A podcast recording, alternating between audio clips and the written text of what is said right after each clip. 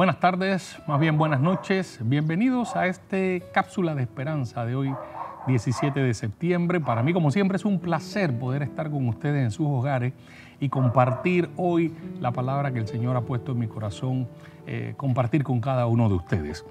El título de esta noche, para el mensaje de esta noche, eh, eh, dice, haciendo lo correcto en un mundo incorrecto. Ese es el título, haciendo lo correcto un mundo incorrecto. Sabemos que nos manejamos en un mundo difícil, en un mundo donde la trampa, la tramulla, el engaño es parte de este mundo y muchas veces los cristianos nos vemos envueltos en situaciones que pueden llevarnos a hacer lo que es incorrecto delante de Dios.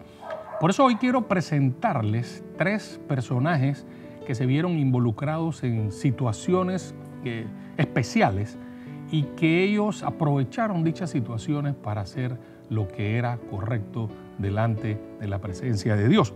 Y quiero empezar con un personaje muy conocido que es el profeta Daniel. Como todos sabemos, Nabucodonosor invade Judá y como parte de su invasión lleva a Babilonia pues algunos personajes del palacio y de la realeza.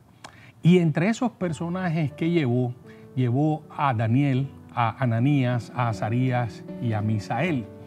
Y cuando ellos llegan a Babilonia, la Biblia nos dice que él ordenó, ¿verdad? Que le trajeren, y lo dice aquí, algunos muchachos en que no hubiese tacha alguna, de buen parecer, enseñados en toda sabiduría, sabios en